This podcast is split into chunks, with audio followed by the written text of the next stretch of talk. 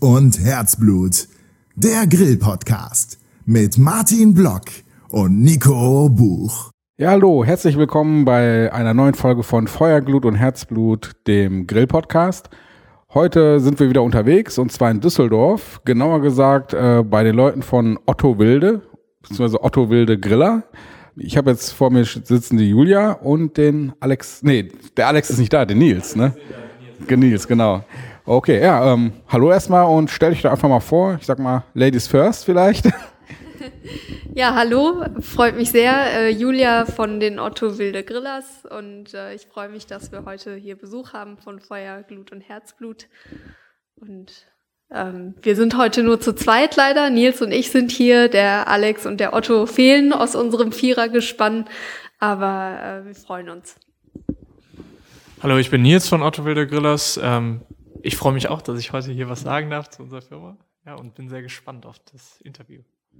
Ja, ich bin jetzt nicht einfach äh, hier, weil ihr so nette Leute seid, sondern ihr habt ein ganz spezielles Produkt quasi auf den Markt gebracht oder seid gerade dabei, das auf den Markt zu bringen. Und zwar den OFB oder OFB. Wie spricht man das aus?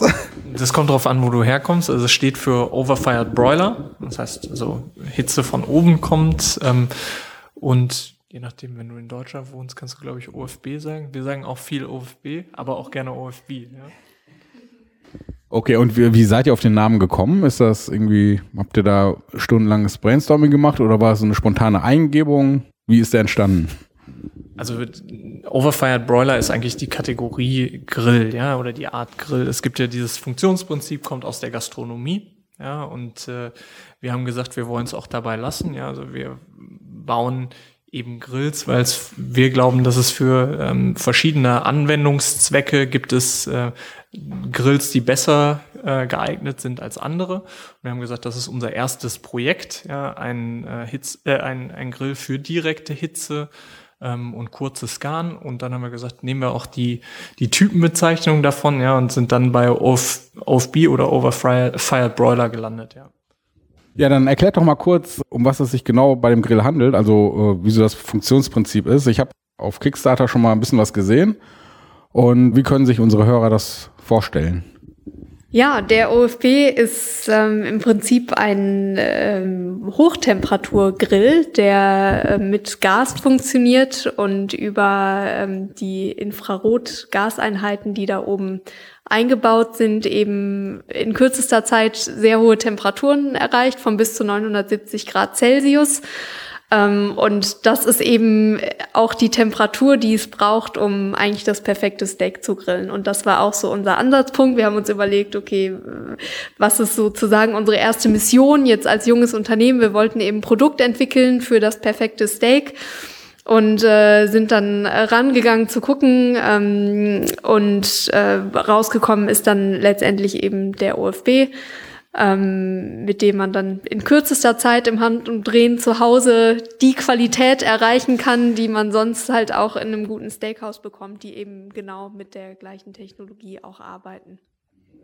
Und ich habe ja auch gesehen im Video, dass ihr hohen Wert oder großen Wert auf die deutsche Ingenieurskunst legt und dass das gesamte Gerät auch in Deutschland quasi gebaut wird. Und wie äh, seid ihr auf die Idee gekommen? Also wie fing das alles an? Wie hat die Entwicklung ihren Anfang genommen? Also wir kommen aus Deutschland, wir kommen auch, äh, oder mein Vater und ich haben angefangen, äh, an der Produktentwicklung zu arbeiten. Ja, und wir haben schnell gesagt, wir wollen eigentlich diesen Grillmarkt, der ja größtenteils äh, von amerikanischen Marken beherrscht wird, ja, würden wir gerne was entgegensetzen, was äh, was Deutsches entgegensetzen. Und wir glauben eben, dass es auch anders geht, ja, dass man in Deutschland fertigen kann, dass man ähm, qualitativ hochwertige Produkte in Deutschland fertigen kann ähm, zu vernünftigen Preisen. Ansonsten äh, wahrscheinlich jeder BWLer oder so würde wahrscheinlich empfehlen, das Ganze in China oder äh, irgendwo anders im Ausland herstellen zu lassen. Äh, war das nicht irgendwie verlockend, um zu sagen, okay, dann kostet uns das Teil nur ein Hunderter statt, was ich, das Vielfache davon? Ja, also das ist bei uns, das Gute ist, wir haben ein paar WWLer dabei. Ja, das heißt, wir haben es auch schon durchgerechnet, bestimmt, ja, aber wir haben gesagt, es gibt natürlich auch Argumente, die dafür ähm, sprechen, in Deutschland zu produzieren. Eben, dass man äh, für viele Dinge nicht so lange braucht, als wenn man jetzt in China irgendwas entwickeln würde und äh, man ist dadurch natürlich etwas flexibler ja, man kann sich vertrauen also, oder man kann darauf vertrauen, dass die Fabriken, mit denen man zusammenarbeitet, das Ganze auch nicht äh, kopieren. Ja, und äh, wir haben gesagt, dass äh, wir brauchen jetzt auch nicht unbedingt jeden oder zumindest äh, wir brauchen nicht jeden äh, Euro, Euro bei der Fertigung rauszuholen, weil wir sagen, es gibt äh, oder dieses Produkt hat ja einen Preis, der dadurch auch bestimmt wird, dass wir sagen, wir bieten ein Produkt, was einen hohen, hohen Wert äh, in puncto Qualität hat, aber auch im äh, Design. Ja.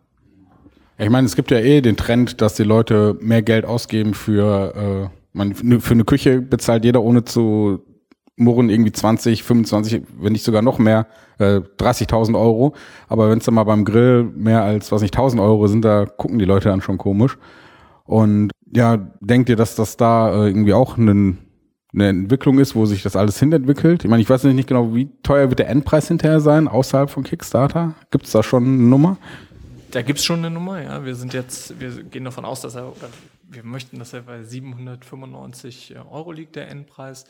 Ähm, und zu deiner ursprünglichen Frage, also wir glauben, dass es einen ganz klaren Trend auch dazu äh, zu High-End-Geräten im Grillmarkt gibt äh, äh, oder dass der Trend dahin geht. Ja, das sieht man an Produkten wie äh, den Pellet-Grill-Herstellern, die es gibt, ne, von sei es von Grillson oder aber auch im Kamado-Bereich. Ja, also es gibt viele Leute äh, kauf, geben sehr viel Geld aus für ein Big Green Egg oder ein Kamado Joe Grill. Ja, und wir glauben, das gibt es auch in anderen Bereichen äh, dieser Grills. Natürlich muss man da auch dem äh, dementsprechend was liefern, ja, was man sonst vielleicht nicht bekommt, ja, sei es jetzt über das Funktionsprinzip oder über andere Punkte, die aber auch äh, nicht unwichtig sind, wie zum Beispiel gutes Design. Und ähm, gab es dann irgendwelche Rückschläge während der Entwicklungszeit, also irgendwelche Sachen, wo ihr gar nicht mit gerechnet habt, weil ihr dachtet, äh, da muss man also, also irgendwelche, es gibt ja abstruse Sachen, irgendwelche Vorschriften, die man irgendwie einhalten muss oder bei der Konstruktion, man dachte vorher, das ist ja einfach kein Problem, wenn man das so und so baut und beim Betrieb hat sich dann irgendwie herausgestellt, dass das doch nicht so eine gute Idee war. Gab es da irgendwelche Sachen, die euch zurückgeworfen haben oder war das so von Anfang an alles äh, 1A und ein Durchlauf quasi? Also ich glaube, das ist so, wie du sagst. Ja. Also es gibt immer Phasen, da läuft es, ja, und dann gibt es wieder Phasen, da kommt so ein Produktentwicklungs äh, einfach ins Stocken, ja, weil Dinge nicht ganz so laufen, wie man das auf dem Reißbrett plant, ja, oh, schwieriges Wort, Reißbrett, Reißbrett plant, ja, aber es äh, ist jetzt nicht so gewesen, dass wir eine Situation erlebt hätten, die uns komplett umgeschmissen hätte. Ja, natürlich gibt es dann Sachen, da springt dir der Lieferant ab oder du merkst, ah, das, was wir uns hier vorgestellt haben, das funktioniert leider nicht ganz so, äh, wie wir das eigentlich geplant haben oder konstruiert haben. Aber das sind ja Dinge, auf die man, die kann man ja reagieren. Ja, und ich glaube, das haben wir bislang auch ganz gut äh, hinbekommen. Und äh, warum habt ihr euch für eine Kickstarter-Kampagne entschieden, äh, um das zu finanzieren? Ja, wir haben eben überlegt, wie wir den Markteintritt irgendwie geschickt hinkriegen und ähm, haben dann uns für Kickstarter entschieden, einfach um äh, das als Plattform zu nutzen, um Vorverkäufe letztendlich entgegenzunehmen und äh, um dadurch dann äh, das Startkapital für unsere Produktion einzusammeln, weil das natürlich erstmal ein großes Investment ist, was man da vorneweg tätigen muss, um eben die Produktion dann auch wirklich anzustoßen. Ähm, insofern ist das natürlich auf der einen Seite der Hauptbeweggrund und auf der anderen Seite ist es natürlich für uns auch eine gute Möglichkeit, das als Marketingkanal zu nutzen und sich da auch international schon in Märkten zu platzieren, so in dieser Nische, ne, als äh, neuer Hersteller äh, für, für die Produkte, äh, für die Produktkategorie in den Märkten, in die wir eben gehen wollen. Und ihr habt ja gerade davon gesprochen, das international zu platzieren. Wie sieht das denn so von der Verteilung aus, was die Bestellungen angeht? Waren das jetzt äh, größtenteils Leute aus Deutschland, die bestellt haben, oder äh, verteilt sich das irgendwie quasi weltweit Ja, also wir haben es ja ein, ein, bisschen eingeschränkt, die Geografien, ähm, in denen wir das anbieten, was einfach an der Zertifizierung liegt. Ne? Wir können jetzt nicht für jedes Land der Welt das anstoßen, ähm, aber man kann schon sagen, der Großteil kommt bisher aus Deutschland. Also circa 60 Prozent sind aus Deutschland jetzt bei Kickstarter reingekommen. Ähm, liegt mit Sicherheit auch daran, dass wir hier jetzt am meisten Aufmerksamkeit am Anfang generieren konnten. In den USA geht es jetzt langsam erst los, auch mit PR. Ähm, und da kommen so, ja, 12 Prozent ungefähr her und der Rest verteilt sich eigentlich dann über die anderen EU-Länder hauptsächlich. Kleiner Anteil kommt auch noch aus Kanada, aus, den, aus Australien, aber ich sag mal ja, der Großteil kommt aus Deutschland jetzt bisher. Aber wir sind ja auch noch nicht durch mit der Kampagne. Wir haben ja noch äh, zweieinhalb Wochen. Insofern mal schauen, wie sich das noch weiterentwickelt. Ja, stimmt. Ihr hattet, glaube ich, innerhalb von einer Woche die Mindestsumme, die ihr gebraucht habt, schon äh, zusammen gehabt. Und äh, gab es denn von euch einen Plan B, falls das mit Kickstarter wieder erwarten nicht geklappt hätte? Oder äh, hättet ihr das dann eingestampft alles? Das auf keinen Fall. Ne? Also wir sind schon so überzeugt von dem Produkt, dass wir das auf jeden Fall auch so dann durchgezogen hätten und dann hätten wir einfach einen anderen Weg gefunden, um das zu machen. Und ähm, ihr habt ja vorher noch den Prototypen quasi entwickelt. Ähm, da gab es ja noch keine Kickstarter-Finanzierung für. Habt ihr das dann wie so ein typisches Startup, äh, alle Häuser verpfändet, äh, alles Ersparte in einen Topf geschmissen und dann äh, losentwickelt? Oder äh, wie hat das so seinen Weg genommen? Ja, das ist ziemlich genau so, wie du das gerade beschrieben hast. Ja, also das ist jetzt, wir haben jetzt nicht irgendwie gesagt, wir, wir suchen Großinvestoren. Ja, ich glaube, das ist bei dem Thema auch äh, schwieriger als bei anderen Themen, ja, sondern wir haben gesagt, das ist ein Ding, an das wir 100 Prozent glauben. Ja, und das ist irgendwas, wir bereit sind, auch äh, ins Risiko für zu gehen. Ja, und das, äh, man wird ja jetzt schon dadurch belohnt, dass es einfach Spaß macht, ja, an was zu arbeiten, wo, was man wirklich liebt, ja. Und ähm, es gibt ja ein bisschen auch Konkurrenz durch Mitbewerber. Ne? Ich meine, ich nenne jetzt einfach mal den Beaver zum Beispiel. Das war so der, ich glaube, der erste hier in Deutschland zumindest, der größer oder bekannter wurde. Und ähm, der ist ja schon relativ etabliert, wenn man mal irgendwie mal auf dem Blog so rumguckt. Äh, jeder, der so ein Overfired Boiler, glaube ich, hieß es, ne? Äh, hat, der hat, der redet im Prinzip vom Beaver. Ähm, Gab es da irgendwelche Reaktionen oder äh, von den einmal von den Leuten, die äh, bei euch Interesse gezeigt haben, so nach dem Motto, ja, ich habe doch schon einen Beaver, was soll ich äh, mit eurem Gerät? Oder äh, ist der Markt da irgendwie noch so groß, dass man da nebeneinander existieren kann, ohne dass man sich da ins Gehege kommt? Ja, das glaube ich, also ich glaube, es ist auch wieder so, wie du gesagt hast. Ja, ich glaube, es gibt äh, einfach Vorzüge bei unserem Produkt. Ja, wir haben ein Produkt äh, entwickelt, was eben äh, gewisse, gewisse Vorzüge dem ähm, bei, für die Applikation die wir schon besprochen haben, liefern soll. Ja, und äh, dementsprechend haben wir uns jetzt äh, ganz intensiv bei der Produktentwicklung auch die Frage gestellt, wie geht so ein äh, Nutzer mit einem Gerät oder wie möchten Nutzer in, mit einem Gerät in dieser Gerätekategorie umgehen? Ja, und was muss dieses Gerät, wenn man ein gutes Gerät äh, bauen möchte, denn alles mitbringen? Und haben uns sehr stringent bei der Produktentwicklung eben an diese Punkte gehalten.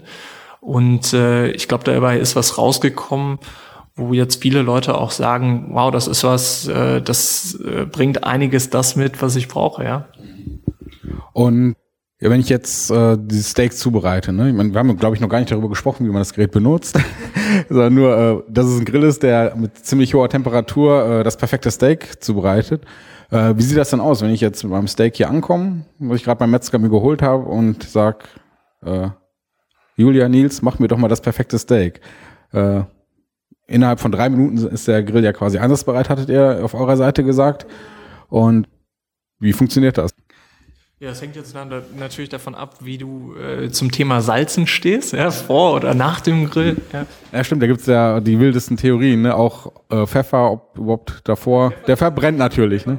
Natürlich. Ne? Das, aber wir sind, wir sind, glaube ich, alle Befürworter vor dem Salzen. Das heißt, wir würden dir schon raten, eine halbe Stunde vorher hier anzukommen mit deinem hoffentlich ähm, korrekt aufgezogenem Stück Fleisch, ja, so dass wir das dann äh, noch salzen könnten und so ähm, dann dementsprechend präparieren könnten.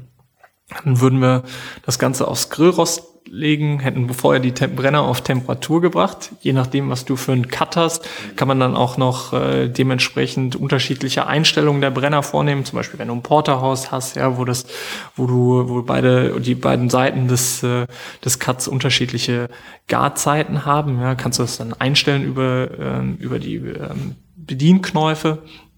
Und dann kannst, legst du das Fleisch auf das Grillrost, bringst das äh, Grillrost über den Hebel in die gewünschte Position und dann bist du startklar. Ja? Dann wartest du, bis dein Fleisch äh, die richtige, den richtigen Gargrad erreicht hat, beziehungsweise die richtige Kruste hat. Fährst das Grillrost wieder runter, wendest dein Stück Fleisch und wiederholst das gleiche von der anderen Seite. Und dann lässt du das Fleisch äh, dementsprechend noch ruhen ja, nach dem Grillvorgang bis du das perfekte Steak hast. Das hört sich relativ einfach an. Schwer eigentlich falsch zu machen. ja, und ähm, wenn ich jetzt, mein Steak geht natürlich immer, aber wenn ich jetzt mal äh, nach dem 20., 30. Steak äh, mal irgendwas anderes äh, auf dem Teller haben möchte, ähm, ist ja jetzt nicht so ein typischer, also nicht nur für Steaks gedacht, der Grill, sondern ich hoffe, ich kann damit auch noch andere Sachen machen. Absolut, ja. Also ich meine, klar ist es primär äh, ein Steakgrill, aber ähm, man kann unheimlich viel andere Sachen tatsächlich damit machen. Wir sind jetzt auch gerade dabei, das alles ähm, auszuprobieren und zu machen. Und also von Gemüse über Fisch, über Würstchen gehen sogar auch. Das ist natürlich auch immer eine wichtige Frage für den deutschen Kunden, die wir viel bekommen haben. Kann der Grill auch Würstchen? Und die werden ganz hervorragend. Also tatsächlich ist das Gerät doch ziemlich vielseitig. Man kann auch Desserts machen. Wir haben schon Creme Brûlée damit gemacht, ähm, Obst. Also es ist wirklich ähm, vieles möglich und ähm, es ist auch geplant, jetzt nach im Anschluss an die Kickstarter-Kampagne werden wir auch unsere Webseite live schalten und da haben wir auch vorgesehen, dass wir dann eben dort auch Rezepte eben zeigen möchten, damit man auch sieht, was das Gerät eigentlich noch alles kann, dass das nicht nur für Steak da ist. Okay, ähm, würdet ihr ihn trotzdem so als mehr Richtung Zweitgrill bezeichnen? Also dass man so zwischen dem, dem typischen Kugelgrill, den man so im Garten stehen hat, dann als Ergänzung noch den OFB nimmt oder äh ist das doch eher schon so der OFB, das, der Allrounder, der dann den anderen Grill ersetzt. Ist wahrscheinlich eher schwieriger, ne? Also das ist auch, äh, das ist gar nicht unser Anspruch. Ja? Also unsere, wir sind als Otto Wilde Grillers stehen wir eben für, oder sind wir ein, sehen wir uns als Spezialgrillhersteller. Ja, der OFB ist jetzt unser erster Streich. Ja, wir sagen aber, der Trend wird immer mehr zur Spezialisierung in diesem Grillmarkt gehen. Ja, das sieht man ja auch an vielen Nischenspielern, die sich schon erfolgreich etabliert haben ja, und die es schaffen, dem Kunden eben ihre Geräte für spezifische Anwendungen näher zu bringen. Ne? Sei es der Kamado, der eben gleichmäßige, äh, gleichmäßige Hitze bringt ja, und äh, auch indirekte Hitze kann, ne? ist jetzt das äh, der OFB eigentlich das Gegenstück. Ja, es ist direkte, schnelle Hitze ja, für äh, eben kurzgebratenes und die perfekte Kruste. Ja. Und ähm, wenn ich mein Grill, äh, meinen Steak zum Beispiel auf meinem Grill zu Hause auf dem Balkon zubereite, dann habe ich ja die Hitze von unten ganz normal, leg den aufs Gusseisen Rost, äh, mache je nachdem, wie ich das haben möchte, mehr oder weniger lang, lasse ich dann über dem Feuer. Ähm, bei euch beim Grill kommt die Hitze ja von oben, ne? Was sind da eigentlich die Vorteile im Vergleich zu meinem Grill, den ich jetzt auf dem Balkon stehen habe? Ja, Vorteil ist einfach, dass die Hitzeverteilung viel gleichmäßiger ist, dadurch, dass die Hitze von oben abgestrahlt wird, weil normalerweise, wenn die Hitze von unten kommt, dann tropft es ja auch runter, ne? Fleischsäfte, Fette tropfen runter und dadurch wird eben die Hitze nicht ganz so gleichmäßig verteilt und wenn sie von oben kommt, hat man eben ein super gleichmäßiges Grillergebnis ohne den Flammenschlag. Und da empfehle ich auch nochmal, das vielleicht unseren äh, Instagram-Account oder sowas zu ko konsultieren, wenn man das hier einmal platzieren kann. Da sieht man auch ganz schöne Beispiele. Ne? Also wenn du zum Beispiel einen Lachs hast, ja, oder ein Lachsfilet oder einen Burger, wo du eben vielleicht keine ganz hundertprozentige, hundertprozentig gleichmäßige Auflagefläche hast für deinen Rost, ja, kannst du trotzdem gewährleisten, dass eben dadurch, dass die Strahlung immer da äh, Hitze erzeugt, wo sie denn ankommt, ähm, ja ein super äh, Grillergebnis erzielt. Um nochmal auf die quasi Hitze zurückzukommen, ist mir jetzt gerade noch eingefallen, ähm, um nochmal auf meinen Grill zurückzukommen, den ich zu Hause habe, wenn ich den äh, mal eine Zeit lang ja, auf höchster Flamme ja, heizen lasse und den Deckel zu habe, dann kommt er vielleicht so auf 350, 400 Grad, wenn ich Glück habe. Wie schafft es äh, euer Grill dann knapp diese 1000 Grad zu erreichen? Sind das irgendwie speziellen Brenner? Die habt ihr die eingekauft oder selbst entwickelt? Also es sind Infrarotstrahler, ja, und äh, eben die in dem Bereich der Infrarotstrahlung hast du eben, erreichst du äh, diese Temperaturen, ja. Also wie quasi, es gibt ja mittlerweile von, weiß ich, Napoleon, Weber, diesen üblichen Herstellern auch äh, spezielle Grills, die dann so eine extra Zone haben, wo dann das Steak zum Beispiel extrem stark erhitzt werden kann. Das ist im Prinzip euer Standard äh, genau, Heizquelle. Was ein ähnliches Funktionsprinzip ist, ja.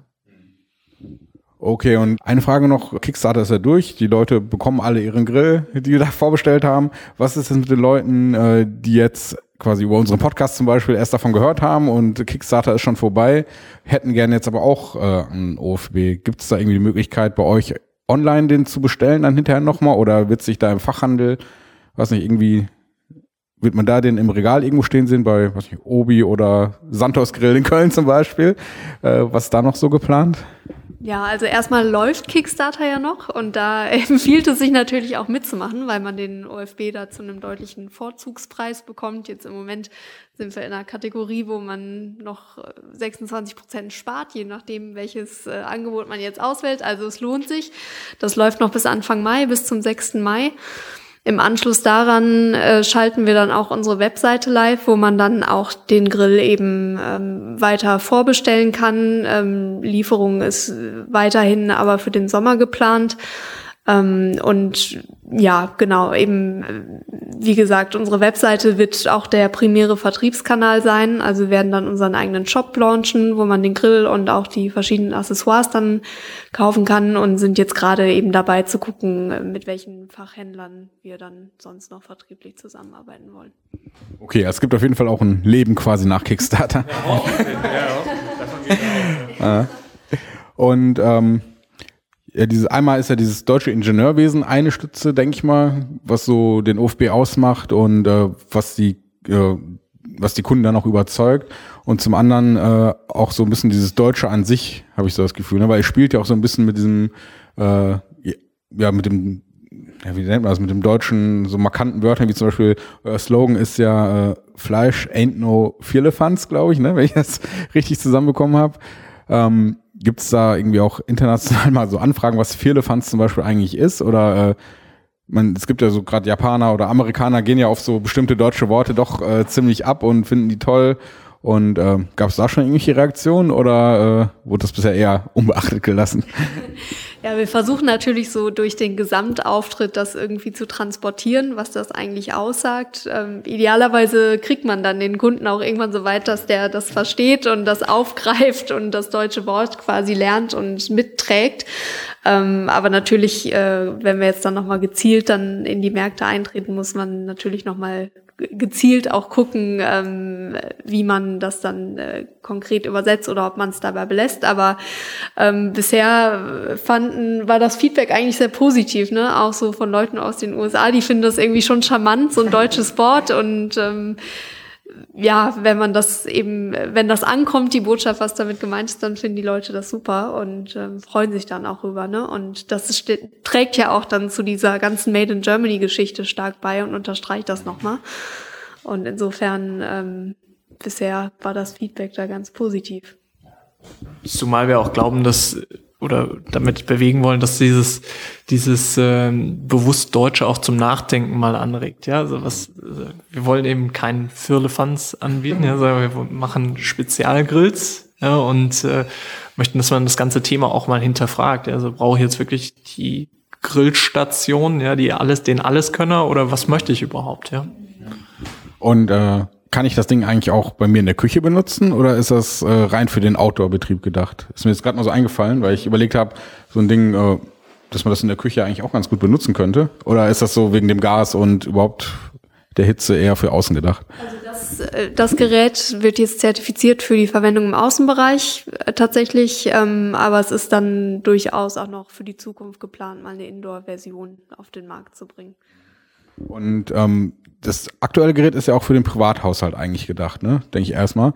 Gibt es später auch mal, falls es da Anfragen geben sollte, eine Gastronomie-Version? Also wenn irgendwelche Steakshaus äh, sich das Ding angeguckt haben, denken, puh, ist ja viel cooler als das, was ich bisher benutze.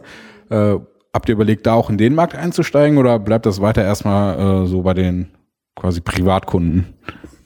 Das ist jetzt erstmal unser Fokus. Ja, also ist der Privatkundenmarkt, ja, da muss man, muss man sehen, was wir in den weiteren Schritten machen. Ja. Okay, und ähm, habt ihr noch andere Modelle geplant, quasi so als Ausblick auf die Zukunft, wenn ihr jetzt äh, den ersten OFB fertig habt? Denkt ihr schon an eine verbesserte Version oder wollt ihr lieber den bestehenden immer weiterentwickeln oder wird es, was nicht, vielleicht irgendwelche Spezialversionen geben, Limited Edition oder keine Ahnung, mit einem roten Gehäuse oder irgendwie, da kann man sich ja die wildesten Dinge ausdenken, äh, was es so an Spezialversionen gibt. Das gibt's ja, was ich auch bei Apple, bei iPhones, bei irgendwelchen Rechnern oder sonst irgendwas. Äh, habt ihr da schon irgendwelche Sachen so geplant oder ist das jetzt eher noch äh, Zukunftsmusik? In der Tat gab es die Anfrage, ob wir pinke Gehäuse machen. Äh, dem, dem, müssen wir, glaube ich, an dieser Stelle eine ganz klare Absage erteilen. Ähm, also es ist jetzt eine verbesserte Version, werden wir jetzt wahrscheinlich nicht also nicht in dem Maße rausbringen, dass wir jetzt sagen, wir machen jetzt den OFB 2.0, ja, sondern es ist natürlich ein kontinuierlicher Prozess. Und dann ist es geplant, dass wir auch äh, weitere Produktreihen machen. Ja? Also der OFB, wie ich schon gesagt habe, ist jetzt ähm, nicht unser letzte, äh, unser letztes Thema, ja, sondern wir werden dann auch versuchen, weiter in weitere Kategorien vorzudringen und uns auch wieder da die Frage zu stellen, wie können wir denn diese Gerätekategorien noch weiter vorantreiben und da vielleicht dem äh, Kunden ein Produkt hinstellen, wo er sagt, wow, das ist genau das, was ich brauche. Okay, also kann man auf jeden Fall mit jede Menge Zubehör zum Beispiel rechnen und irgendwie Sachen, die man mit dem OFB zusammen benutzen kann. So, ich meine, ich habe gesehen, ihr habt so eine Pfanne, glaube ich, als Stretch Goal für Kickstarter gehabt, so eine Auffang die ist ohnehin dabei, die Fettfangschale. Was jetzt ein Stretch Goal war, ist eben die Zange, um die, um die rauszuholen. Ähm, aber Zubehör ist tatsächlich auch noch geplant. Ne? Ich könnte euch zum Beispiel ein Waffeleisen empfehlen. das fände ich ein super Zubehör, weil ich ein riesen Waffelfan bin. Und ich könnte mir vorstellen, dass wenn man da so ein entsprechendes Tool hat, wo man den Teig reintut und das dann in den Grill reinschiebt, dass das vielleicht... Äh, dass das dann kein Firlefanz ist. Ja, das, ja, stimmt. Da sollte man sich natürlich nicht äh, irgendwie verwursteln drin. okay, nee, hört sich auf jeden Fall nach einem äh, interessanten Produkt an. Ähm, haben wir noch irgendwas vergessen zu erwähnen irgendwie, was euch, wo ihr denkt, äh, jetzt haben wir schon, ich gucke mal kurz auf die Uhr, fast eine halbe Stunde gesprochen und wir haben, was nicht, den oder den Punkt noch gar nicht angesprochen. Ich meine, wir haben relativ alles soweit.